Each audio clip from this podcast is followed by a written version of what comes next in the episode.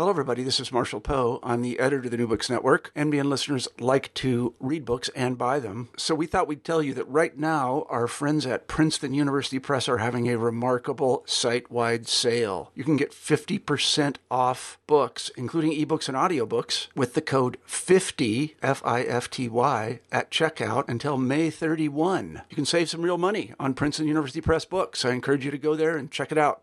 Hi, this is Trisha Keffer from sunny Key Largo, Florida. I hope you enjoy the following interview, and if you have any ideas for books, please drop me a line on my website at plantspeoplelove.com.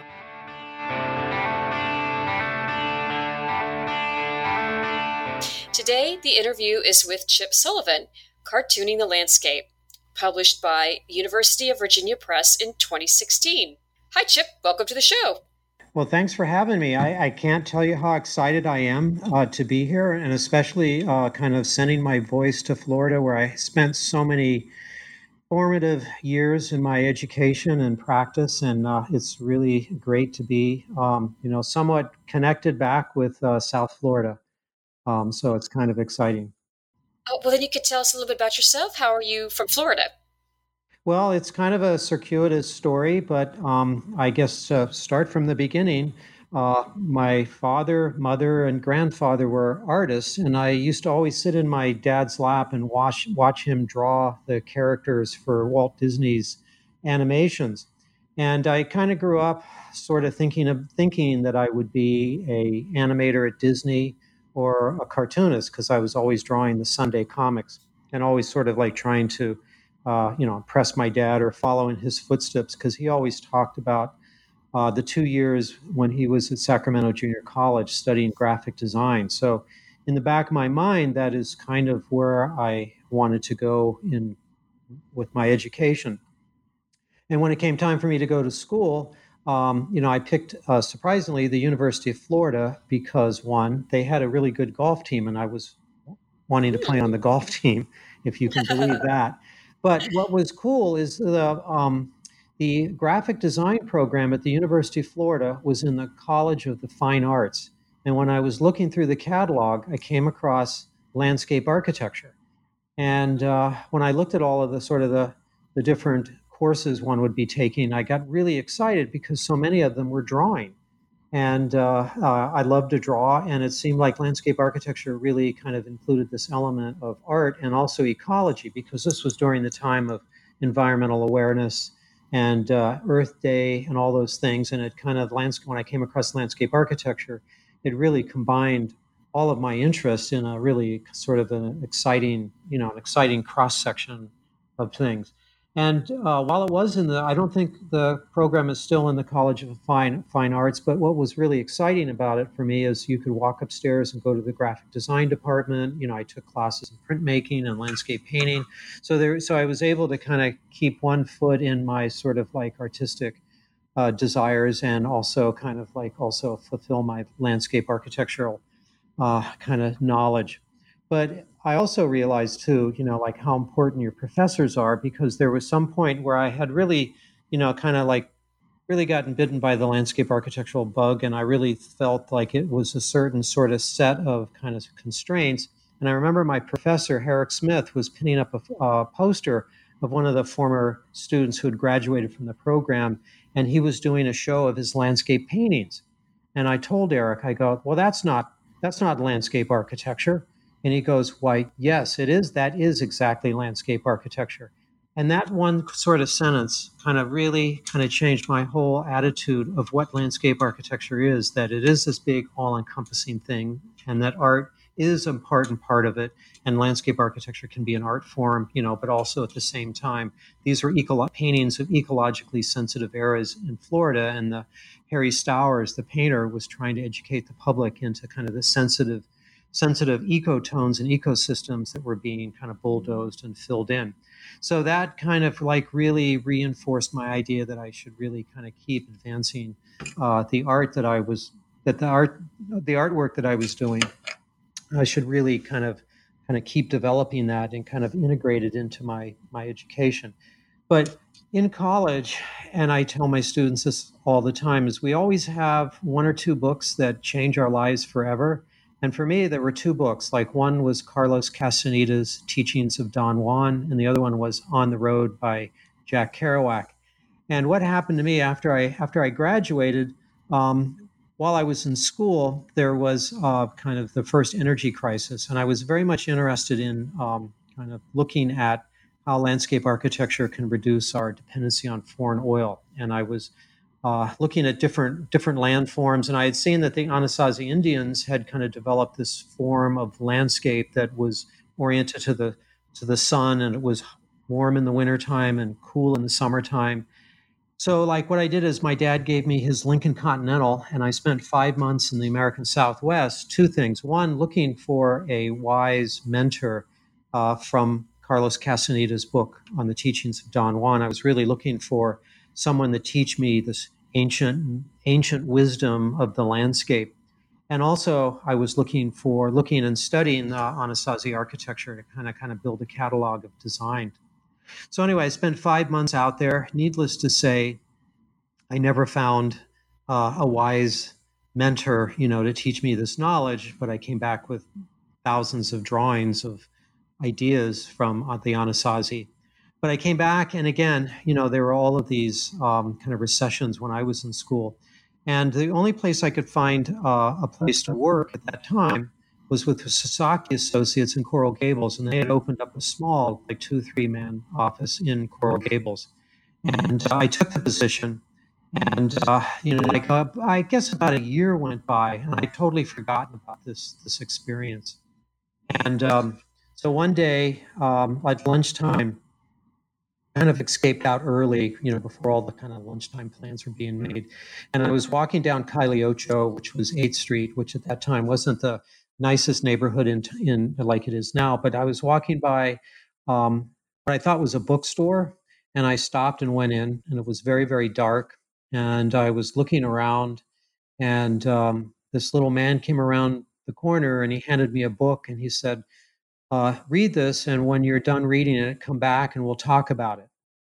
And uh, what I didn't realize, I mean, this is so zen, isn't it? Once you once you give up, you spend that time looking for a mentor, and then you give up and you find one. They say when a when a student is ready, a teacher will appear. And um, you know, it, it's it's it was odd that it, when I least expected it, and this mentor uh, student apprenticeship kind of thing went on for you know, like three or four years. He helped me put together my portfolio to win the Rome Prize. But anyway, it kind of like also led me to these different kind of like books of ideology and consciousness and just really expanded my horizons in just an in, incredible, incredible way. In some ways, uh, Cartooning the Landscape is a sort of a, a tribute to him. And, um, you know, the, the, the idea is that, um, you know, when you kind of the, drawing can be a form of consciousness, you know, and the, the way the book is set up is that there are six comic books within the book, and I changed the kind of context of the book from a, a kind of a bookstore to a comic book store.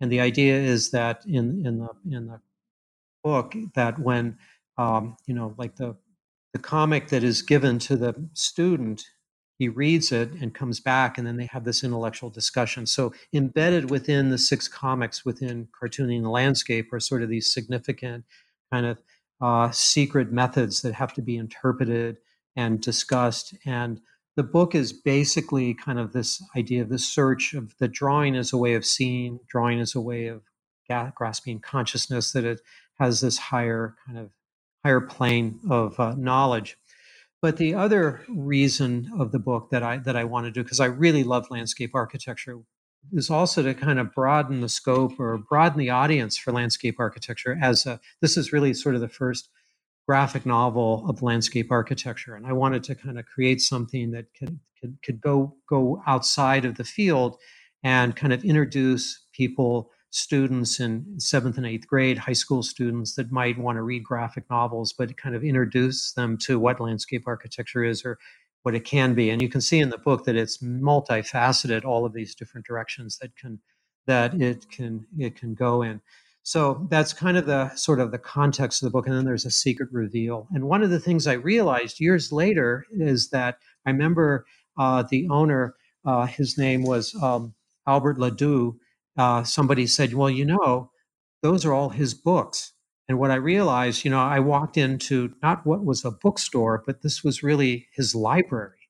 You know, that these were all his books. You know, they were all annotated and stuff. And, uh, you know, like this kind of like really interesting kind of back and forth kind of Plato, Socrates kind of peripatetic kind of discussion was really, really exciting. So that that forms the sort of the construction of the book that that I wanted it to be. And it also has a a third layer in that there's the mentor and protege, but then there's also the stories being told to um, one of the the, the student who becomes a professor. Stories being told to his teaching assistant, graduate assistant, and kind of the ideas at the end of the book. She goes off and will go off and kind of like repeat this or transfer this body of knowledge to the next generation of people coming on. So the idea is that you know, like you read this but also you want to when they say when a teacher is ready students will appear. So it's the idea that this this kind of exchange of knowledge and transcendental consciousness will kind of go on but i really feel landscape architecture is a real conduit for that. It's one of the important things about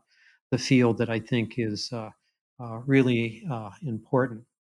And this kind of set up this this this book was a long time coming and it kind of developed it, this experience kind of led me to win the Rome Prize, and I kind of went off to write garden and climate and drawing the landscape. And then it sort of happened because while I was giving lectures at uh, Colorado State University, Paul Hepland uh, wrote me a letter and said that he was he was trying to put together a book on about landscape architects and what influenced them as children to become landscape architects. And I thought this was a brilliant idea, and it's still a brilliant idea uh, because he said there were books that artists had written, you know, that told other young children what they did as children to turn them on to art and writers and poets. So there was a series of books. He wanted to do one about landscape architects.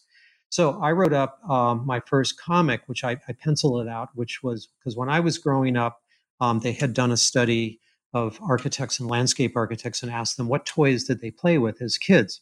Of course, I grew up with model trains, and that influenced me to go in landscape architecture. And they said architects grew up uh, playing with erector sets. And granted, the gender balance was much different back in those days, but it made me think about like how important it was kind of this uh, idea of imagination and, and kind of like dreaming and, and, thinking about how landscapes would work with model trains. So I wrote this thing called Landscape Imagineer. And unfortunately, like two or three years went by and nothing happened. And I, you know, like I said, Paul, what, you know, what's going on? You know, I says, well, I, I actually can't get anybody to kind of write. So it's, it's, I was really excited about what I had done. So I decided, you know, I'll just send it off to Landscape Architecture Magazine. I'll send it off to Bill Thompson and see what he says. He wrote back immediately and said, like, ink it up and we'll print it and I was blown away. So, I mean, this really was like one of my desires was always as a kid was to be, you know, like a cartoonist or a graphic novel novelist. So, like, and and the series, this this cartoon was so popular that uh, he asked me to do more, and we went on. I think for like six years, we did a series called Creative Thinking, which was a series of these three page kind of um, uh, stories that talked about uh, landscape architecture, and it, they all had these hidden messages about seeing and consciousness and what landscape architecture can mean and stuff. And this went on for like maybe it could have been four to six years. I can't remember exactly what it was. So I, and my goal had always been to say, you know, if this goes well, maybe I can collect these together into a graphic novel at some point. And then, luckily, three years after this, uh, I don't know how long ago it was, but uh, Boyd uh, from University of Virginia Press contacted me, and she had seen some of these strips and wanted to know if I wanted to do uh, a book with them. And I go, hell yeah, let's do it. You know, so she, they were University of Virginia Press was really supportive and excited. And what I thought, I had 78 pages. I thought, oh, I can crank this out no t- no time at all. But it took about three years. I had to take a sabbatical, and generally, a cartoonist, a graphic novelist, can do uh, one page a day. Uh, and I remember saying, "Well, should." They, she said, "Boyd said, how long do you think it'll take you to do the book?" And I said, "Well, you know, it takes a takes about a day to do a page, and you know, like page to pencil, page to ink it." And she thought for a moment. She says, "Well, you know, that'll take you four years." So I really kind of had to streamline my process when I, you know, a page a day doesn't sound like much, but when you add it up and kind of figure it out to 250 pages, it can uh, kind of spread out. So that's kind of how it how it came together. Um, and you know, like I was drawing maybe ten to twelve hours a day, but it, it was really you probably experienced this when you get into the process. Uh, before you know it, time has dissipated, and you know, like it, all of a sudden it's four in the morning. You know, like so part of this whole process was really going inside of the novel and becoming uh, a part of it, and kind of going across that you know border between reality and kind of consciousness and kind of that, that border between the known and the unknown. And um, it was really uh, a wonderful space to be in for all those years. I remember like when I'd stopped drawing, it was kind of like wa- cold water being thrown on me. Like when I'd stop drawing and come downstairs, I go like, I was, you know, like, where am I? Um, so I think I really was able to go through that portal. Um, I'm pretty pleased with the way it came out. Oh yes, you know, I wish this was uh, even a visual medium and instead of just a podcast. We'll just have to kind of describe it. This this book is pretty amazing. I mean, the drawings in here, it's just it's just chock chock full of um, hints and tips and uh, and sketches and drawings. Um, but we'll just have to we'll just have to describe it to our audience. Um, I, that was interesting. You said about uh, trains, and uh, when I read that, uh, that's what we used to do at Christmas. Uh, my dad had a train set, and uh, with my dad, my brother, and and my mom too, some. But we would always set up the train set around the living room. Yeah, we. That's you know, like you know, I look back on it. I grew up with trains. We, uh, you know, I think my grandfather bought me my first train set when I was uh, my first birthday. You know, my first Christmas.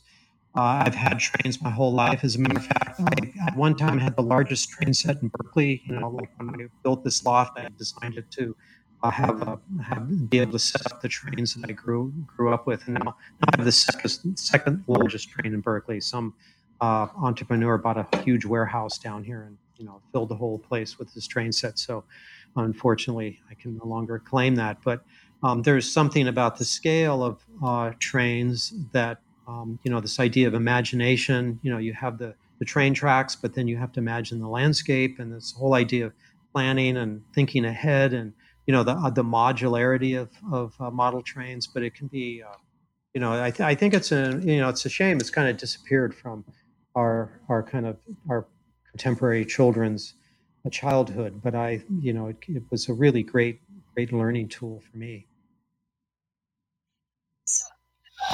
So I'm going to um, throw you an sure. off the wall question, and uh, because I, you've got there's so many different things that I could ask you about, but uh, you're talking about Van Gogh uh, in one section and about the great artists, and you you drew their uh, their faces into landscapes, etc.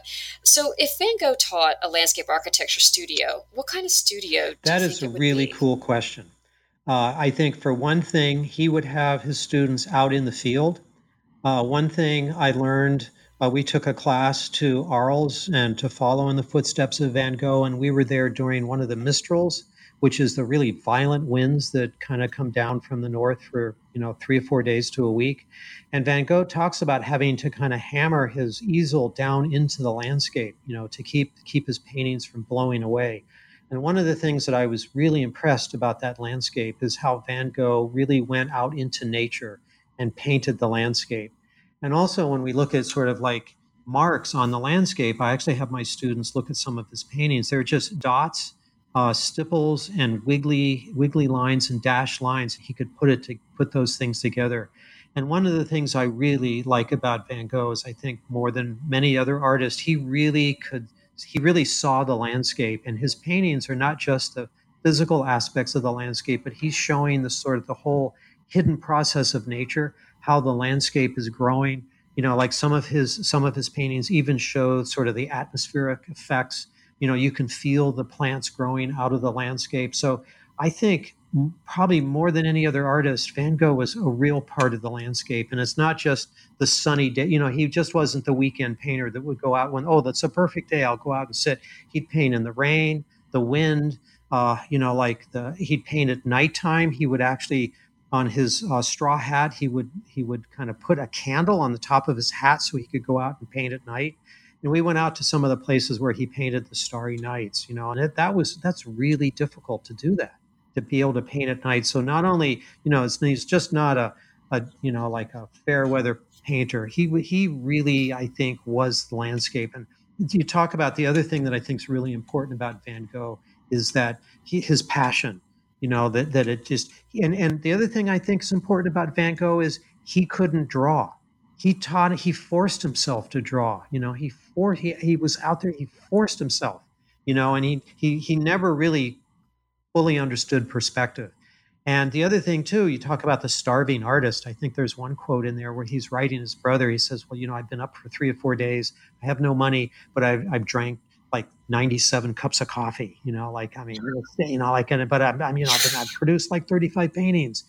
And, uh, you know, he would do paintings of his paintings, you know, like, and he would do the studies. And, you know, also that landscape he was painting, uh, you know, like had these kind of deep road, roots that go back pre-Roman and prehistory. And so there was a, you know, like the, the early kind of prehistorical kind of nature, pantheistic nature worship that was, uh, that you could see in the graveyard paintings that he did. Um, you know, so I mean, I just, uh, and you know, he just forced himself to to be a great artist, and he, you know, like he believed in himself, and he was severely criticized. You know like he he developed his own style outside of the other styles of the time. So i think the applications there uh, for a studio is to, to develop your own style. You know like come from what comes from inside of you. You know like that's you know like don't do what everybody else is doing. You know if everybody if they're all black line drawings with light white lines you know like what motivates you what's coming from the inside and uh, that's that's i think uh, taking a studio with him would be great. It would be mayhem, right? Uh, probably be crazy, you know, like maybe people get their ears sliced off, but um, there'd be plenty of absinthe to drink, probably. it, it would be it, incredibly yeah, creative. So. I, I, that's a good idea. I might think about that. Maybe I'll come in one day dressed up like Van Gogh and see what. that would be funny. So, um, how can I become a landscape engineer? Good question. Uh, do you mean a lands? Do you mean like where you're engineering? Do you mean like a, a landscape imagineer? Imagineer. I'm sorry, that's what I meant well, to, like to say. One Imagineer. Thing, I think the one of the things about that cartoon is that it's the idea of getting small. Uh, and that's what I sort of rem- what I was trying to write that particular cartoon from the point of view of you're imagining yourself in the train, but you're you all of a sudden you're driving the train. You're you're in that landscape. You're walking around the streets that you've set up. So it's that idea of kind of like uh, uh, you're you you you get you've gotten small. So like you're in the landscape you know like you you become that size scale and you can actually walk around. It's sort of a form of digital imagination again or virtual reality that you you know but you're using instead of virtual reality you're using your your mind to get small and actually be able to walk through your landscapes without sort of like any sort of like uh, kind of uh, kind of crutches or anything. And i think that's part of it. So you're actually looking at how the landscape how the landscape looks and you're also using like a steam locomotive or whatever means of transportation. That's you just train just whistle just blew that's great. Um, that's a real train um, that, that you're inside the locomotive you're inside the vehicles and you're actually moving through the landscape and watching it from a multiplicity of views. And it's not just something that you're looking at as a as a large person looking down at a miniature railroad. You are a miniature. You are inside of it. So i think it's kind of like this idea of uh, sympathy with the landscape you know like you have a sympathetic uh, interactive relationship with it and you're the same size as the landscape you're inside the landscape and you're using your imagination to imagine what can be. Because uh, i remember like looking at these train books and they would have these beautiful kind of uh, drawings of large scale trains that you would never have but you would look at them and imagine yourself in the in the town walking around or you're kind of expanding it out like well what could be? So it's a it's a kind of a way of like uh, developing a planning sensibility looking into the being able to look into the future and plan ahead because that's you never have everything you need to make your train set the you know the way you want it. You're always dreaming ahead of how it could be so you kind of have to plan for it to grow and expand which i think is a good metaphor for uh, kind of physical planning. Wow. Yeah I, I i can see that you know it just it helps uh, uh, uh even adults to spark you know, go back to like you said, you're you're always a kid. Go back and uh, and play with some of those and, and recapture I, mean, I think that's, that that's imagination. something that we all should think about is like what toys did we play with as children that kind of affected the careers that we we chose i mean i'm kind of interested in that like what what do today's children look at you know was it is it uh, kind of like video games or is it um, you know like the uh, the little blocks that you put things together the um, you know like what what are the what are the toys that you have that you grew up with that kind of affected your kind of conception of space is a topic that I think is kind of interesting to, to think about. Um, what do you mean by well, uh, say for instance, uh, one of the things I'm curious about, like what kind of the kids that are growing up playing video games, that's their conception of space. My conception of space comes from a, a real three dimensional kind of model landscape. So uh, the conception of space that comes from perhaps Legos is a little more physical representation of space. Most of my students grew up with playing with Legos. But say, for instance, uh, how will video games, the, the conception of that space, affect the space that we're designing now? Will it mean that they can easily slip right into virtual rea- design by virtual reality, or will it be constrictive? So that's kind of what I mean. The, the kind of like how does that affect our perceptions of space? Oh, that's true. I guess um, I still had Legos and um, uh, the Lincoln still Logs. Lincoln Logs. I grew up with still, Lincoln Logs. Uh, Holy we spent cow. a lot of time outside. Yeah, those were great. that was fun. you know, I think that's what's fun about this book is that it's just it's just such a fun like book. It's not like uh, fun is not a chore. It's just um, it's just it's just being able to do all kinds of different creative things uh, together.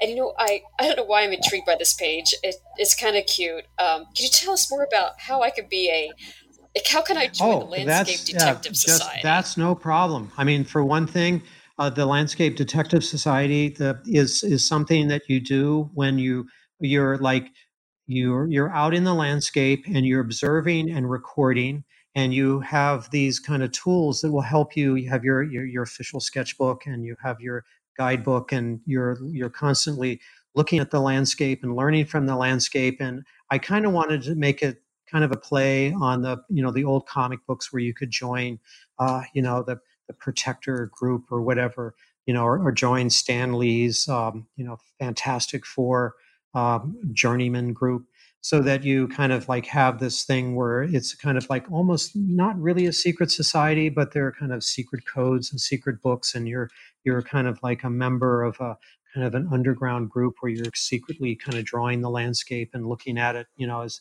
as things become more and more complex and um, you know like uh, you can you can become a, a, become a member with without any problems just send in 997 and you'll get your you get your badge but i always liked those things as a kid you know, in the comic books where you got a badge and a secret belt and stuff. And I, have been wanting to design, have my students, because they, they show up with their critiques. They don't have any pins, they don't have any tape. So I've been wanting to do like a Batman belt where they have the roll of tape and everything they need that they can carry with you. So it's also that that you're you're traveling with all of the things that you need all the time.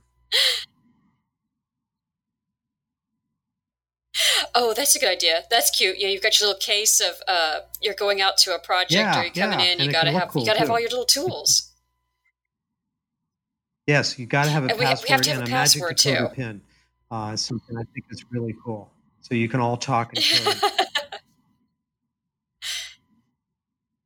we could all we all talk in code.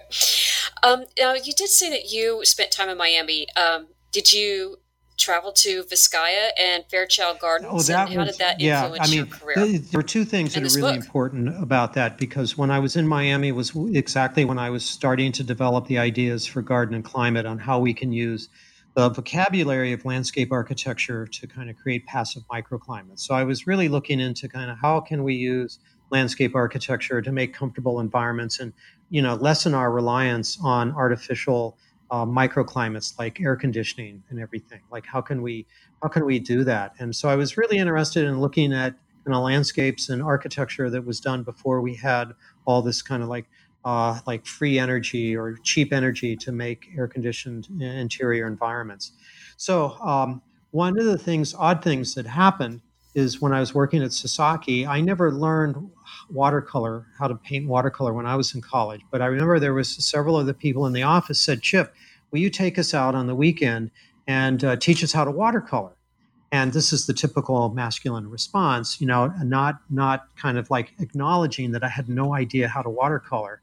I just said, sure, yeah, I'll teach you guys how to watercolor. Yeah, and they go, let's do it next. Let's go out next Sunday. So I went, holy cow, I'm going to have to learn how to talk about trial by fire, you know, in the cauldron. So I quickly had to go all the magazine stores and art stores and look at how to watercolor. So uh, we started going out on the weekends to watercolor. But one of the cool things that happened, and I don't know if it's still true in Miami, but we were able to get a year's membership at Villa Vizcaya and a year's membership at uh, Fairchild Tropical Gardens. So what we would do is we'd alternate back and forth between one weekend would be Fairchild and the other weekend would be um, uh, Villa Vizcaya. And of course, we'd go have breakfast first, and then we'd go and draw, and I'd, I'd show them how to watercolor. The the wonderful part of this was I really got to like draw and look at how these different microclimates worked, and it, it kind of happened second nature because I'd find myself migrating to more comfortable spaces to be in, and then I started to watercolor those spaces and then i started to analyze them well why is this space working? You know there was the kind of the grotto at Vizcaya that also had water misting down the sides of the walls. And I'd noticed well this is like 15 degrees cooler than the outside you know, or the arbors, the elevated arbors that were next to the water to catch the cool breezes, or the Venturi effect with small little openings facing the prevailing breezes that would open space. You know, just even the, the alleys of trees and Fairchild Tropical Gardens that would catch or capture the prevailing breezes and funnel them through these small spaces and increase the air velocity. And there are just like hundreds of these things. And that kind of that kind of experience of drawing myself into the landscape uh, is really kind of set the foundations for uh, garden and climate and this whole idea of also developing my ability to draw uh, and watercolor. But the other thing too is you'll see in, in, cartooning the landscape, I kind of make there's there's some tributes to uh, Villa Vizcaya and and uh, Fairchild in that uh, the the the mentor is telling the the student that you know you don't have to travel you know to Europe or like to Asia or Japan to see these great gardens. They're perfect examples of gardens here in our own kind of like community that you can learn from.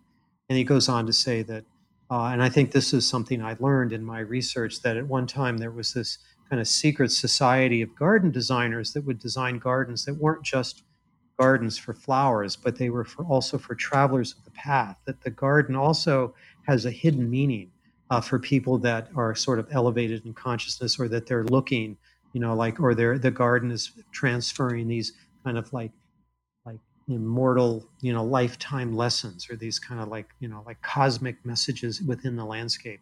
So that was something else I learned from Albert and his bookstores that, you know, that everything is kind of right here if you just know where to look for it. But it just, it's very fortuitous that living in in Coral Gables, two of the most magnificent gardens in the world just happened to be there. But they were, I, I, find the garden for me is a lifetime learning encyclopedia. I'm still learning from the landscape, you know, still learning from gardens. Every time I go into one, there are gardens I've been visiting in Italy for 20 years, and every time I go back, I learn something new. So um, I think the that that experience in just you know the Villa Vizcaya and, and uh, Fairchild, and and just even in the, our office was in Coral Gables. Um, just looking at the Hispano-Moorish trellises and arbors and pergolas and gates and all the sort of things that are kind of spread out through that town are wonderful sort of examples of passive microclimates. And those are places where, in the summertime, I would go out and because uh, I was going home uh, while I was working. I was going home at six thirty uh, taking a nap, getting up and making a pot of coffee, and then kind of working on these ideas till like three and four in the morning. So when I was working in the office at lunchtime, I'd get really, really sleepy, and I'd find myself sneaking out and finding comfortable places to sleep, take a nap. And uh, you know, lo and behold, this is where I first came across the idea of the Venturi effect. You know, not too far from the office was this. At one of the entrances in the Coral Gables was this pergola car- car- covered arbor that had a wall it was a little some three-sided enclosure, but it had this small little opening facing the prevailing breezes, and it had a built-in bench. Uh, and I'd lay down on the bench because the bench was thick, thick, you know, like stucco. So it stayed really cool in the summertime. And I noticed that through this little opening, these prevailing breezes were blowing this nice cool air under the shade, and I could take a nice 35 minute map. And that that's kind of when I slowly realized, well, that's the Venturi effect. You know, that's where you place a small opening in the direction of the prevailing breezes and it'll pick up the wind velocity. So, you know, this was like right there in front of me. And, uh, you know, so I found that as a important, you know, like important learning tools were everywhere in, in that, that era of design, which all these things were built before the era of air conditioning. So they had to function uh, as, as kind of like passive microclimates. Oh, yes, that's true. That's uh, because uh, even down here in the Keys, the older houses in Key West and such, uh, the landscapes uh, and houses were built, yeah, to capture that cooler air breeze and how they had to kind of be more responsive to the landscape. Yeah, they had high ceilings and, and broad porches, and you know they were elevated off the ground maybe a couple of feet, so that a lot of the classic Florida houses had vents in the floor, so the air that was coming in under the ground, on you know, under the house was cooler, and it would come up, and there'd be like ceiling fans and then an exhaust fan up in the ceiling to pull that air through, so you'd have circulating air um, and kind of the kind of develop natural ventilation when the when the cool breezes weren't blowing. Well, that's funny you mentioned you like to catnap. I I believe in doing little catnaps in the afternoon, and uh, I did. I found it fascinating. Your book you were talking about too about. Um, oh, where was it? Uh, how to integrate your dreams into your design process, and uh, that's that's not I new. Think, but can you talk about it? Oh yeah, yeah. I mean, I got sorry to jump in there. I got really excited because I, I, I think dreams are really really important. And uh, one of the things that I, I found when I started to look into dreams, because I've been writing my dreams down as, as long as I can remember. And I remember uh, listening. Uh, somehow, I just I happened to turn on NPR halfway halfway through this program, and it was a woman who uh, had a had a job because she was a struggling writer, and she would be uh, she had like a, a, service where she would pick up famous writers at the airport and drive them to their speaking engagements. And she was really intimidated as a young writer, aspiring writer, writer with these famous writers. And then she decided, well, like maybe the way to break the art is I'll ask them if they use dreams in, in any of their writing process. Does do the dreams help them out? And uh, she said, invariably, almost every one of them, you know, couldn't shut up when they started talking about how dreams affect how they use dreams in their work. So that kind of got me really excited about well, do landscape architects use uh, dreams in their work and how what artists use dreams in their world? And it just kind of sort of expanded my whole uh, kind of uh, idea of what the dreamscape could be. And I remember when I lived in Florida, this film came out called The Last Wave by Peter Weir. And I thought, oh, this is a surf movie.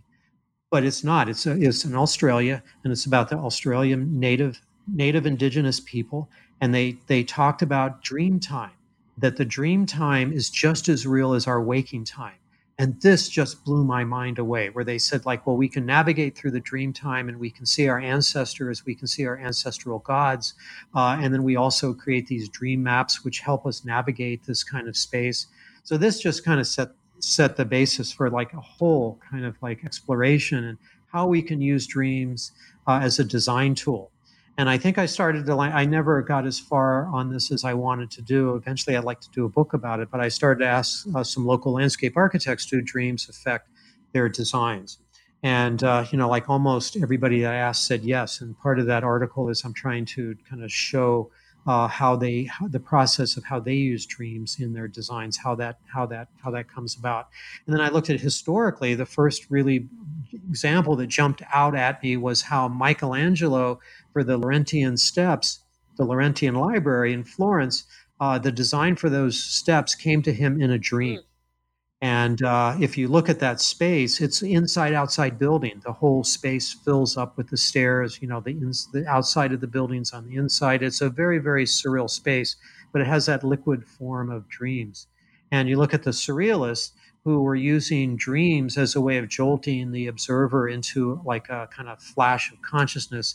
Uh, they really tried to create dreams in their in their drawing spaces.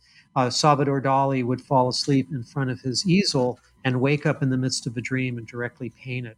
Uh, Joseph Cornell, the master of the sort of landscape box, uh, would take naps in the afternoon and purposely wake up in the middle of a dream and jump up and go over and work on one of his box constructions. And if you look at his box constructions, they really kind of have that kind of uh, quality of the universe, you know, that dreamlike quality. And if you look at uh, Salvador Dali's paintings, they're really fascinating because what they do is, like our dreams, one thing flows into another. And Salvador Dali's paintings, you think it's a door or a face or a giant rock, and you look again, it turns turns into an automobile or it turns into something else. Because in the in the dream dream world, everything is possible, you know, and uh, everything makes sense. And uh, you know, in our dreams, uh, you know, like they're they're a symbol of hope, uh, but they're like an incredible fertile area of design that um, I just think we've just sort of scratched the surface. And one of the things I try to do in cartooning the landscape is come up with a way that we can use dreams in the design process.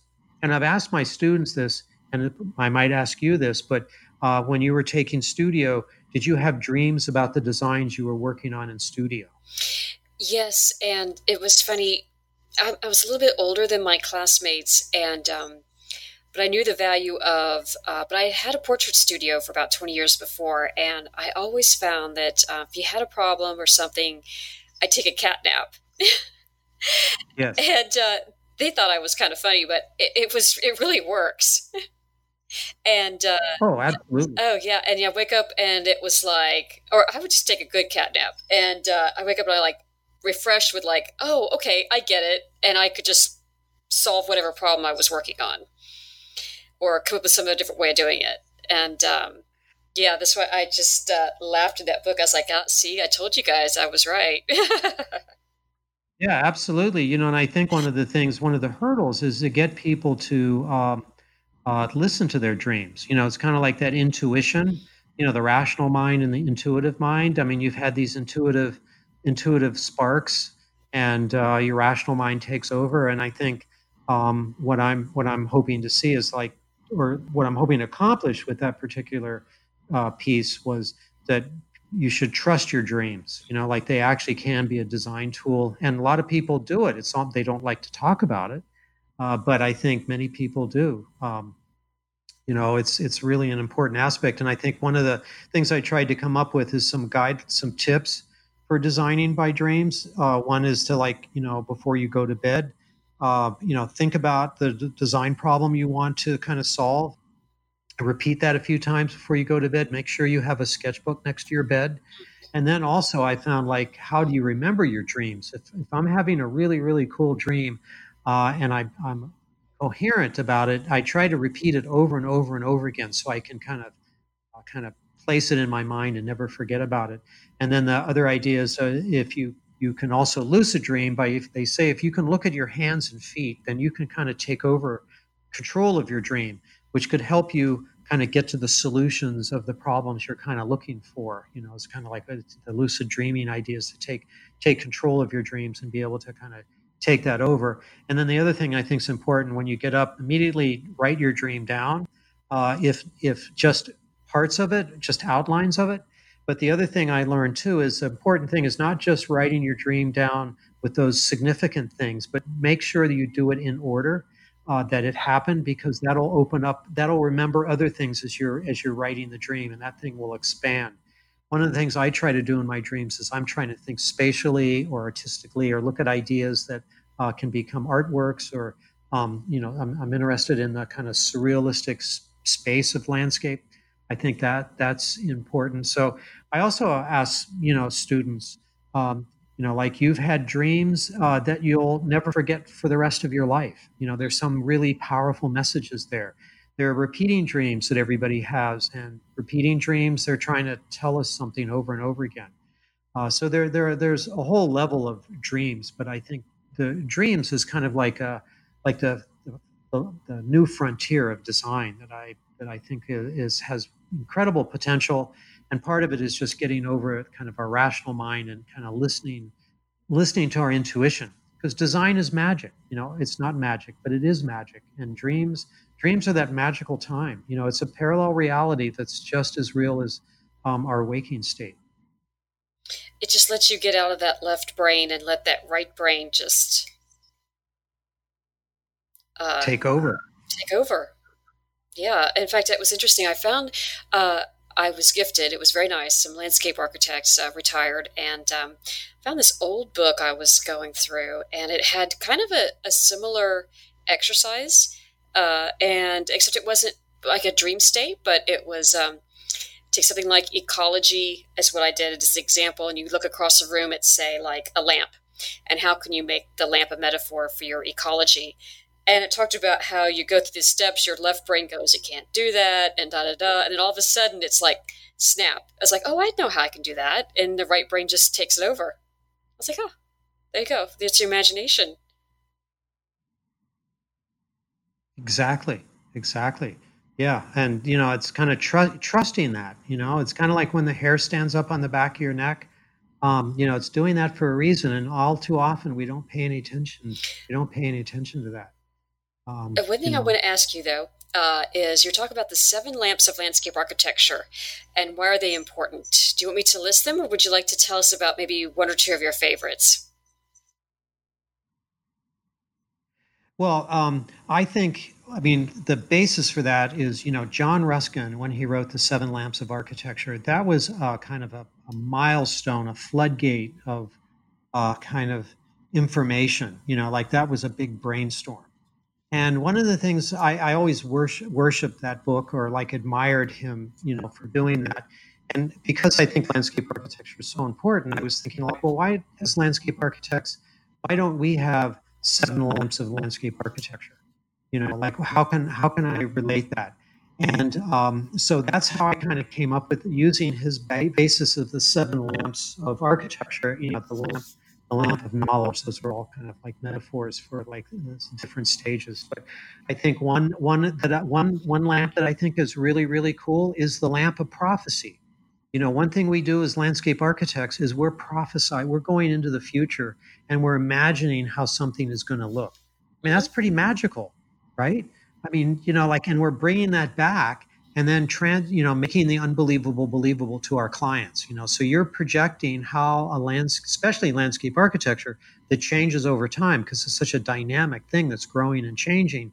You're having to go off into the future and look at that and bring it back and make the unbelievable believable you know? So you have we have this power of uh, kind of prophecy that i think is really really cool.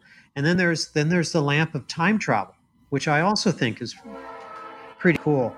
We have the ability to go forward in time and go back to the beginning of time. There's that great image of uh, from Lawrence Halprin's book on um, kind of the RSVP cycles, where he did this site analysis for um, uh, Sea Ranch, and he takes it all the way back to the Big Bang.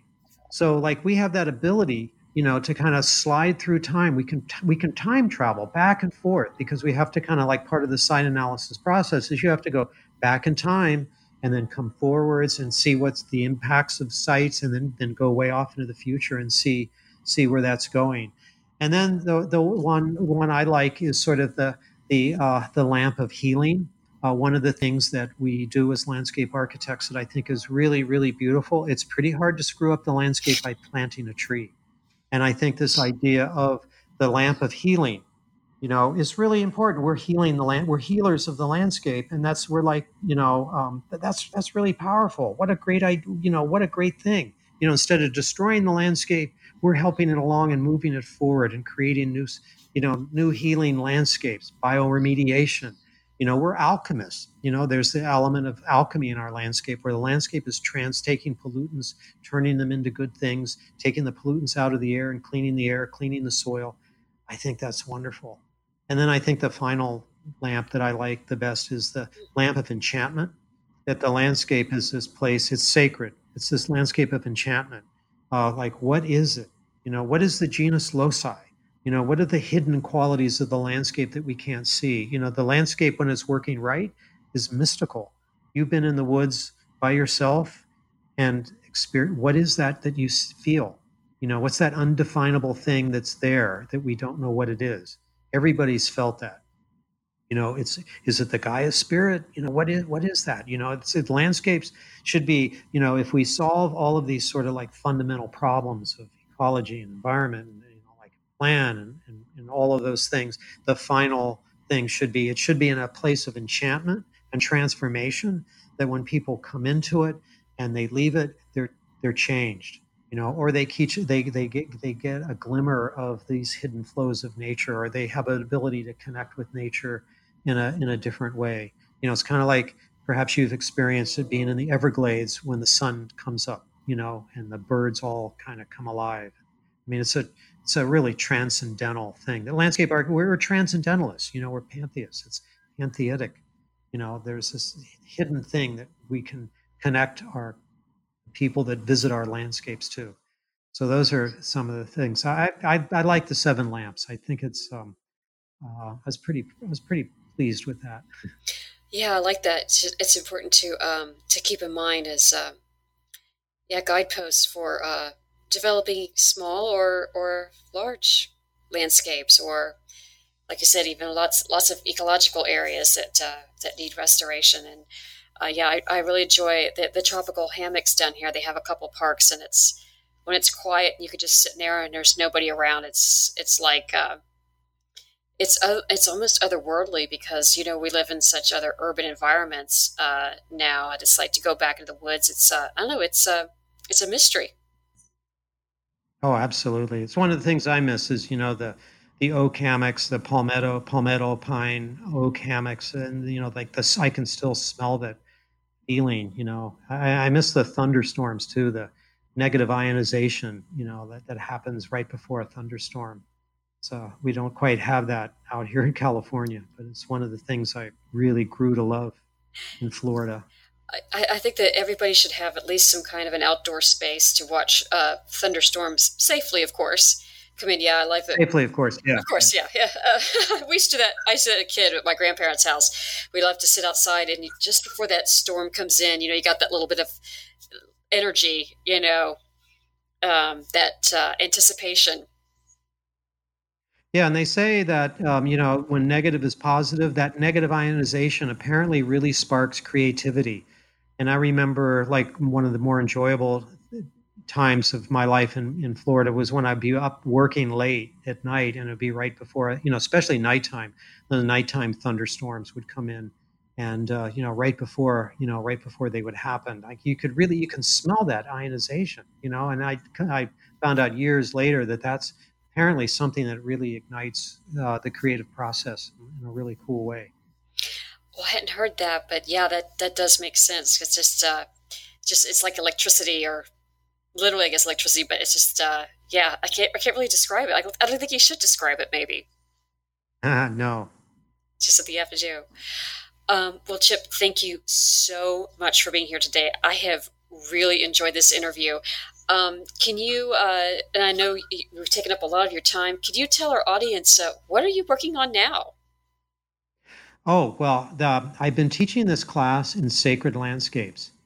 And uh, one of the things that we did a couple years, uh, I mean, two years ago, was I had my students from my lecture come up with uh, four design principles uh, from each one of my lectures. And the second second pinups we had, the way the page was divided up, I looked at it and I said, "Hey, you know, these look like tarot cards."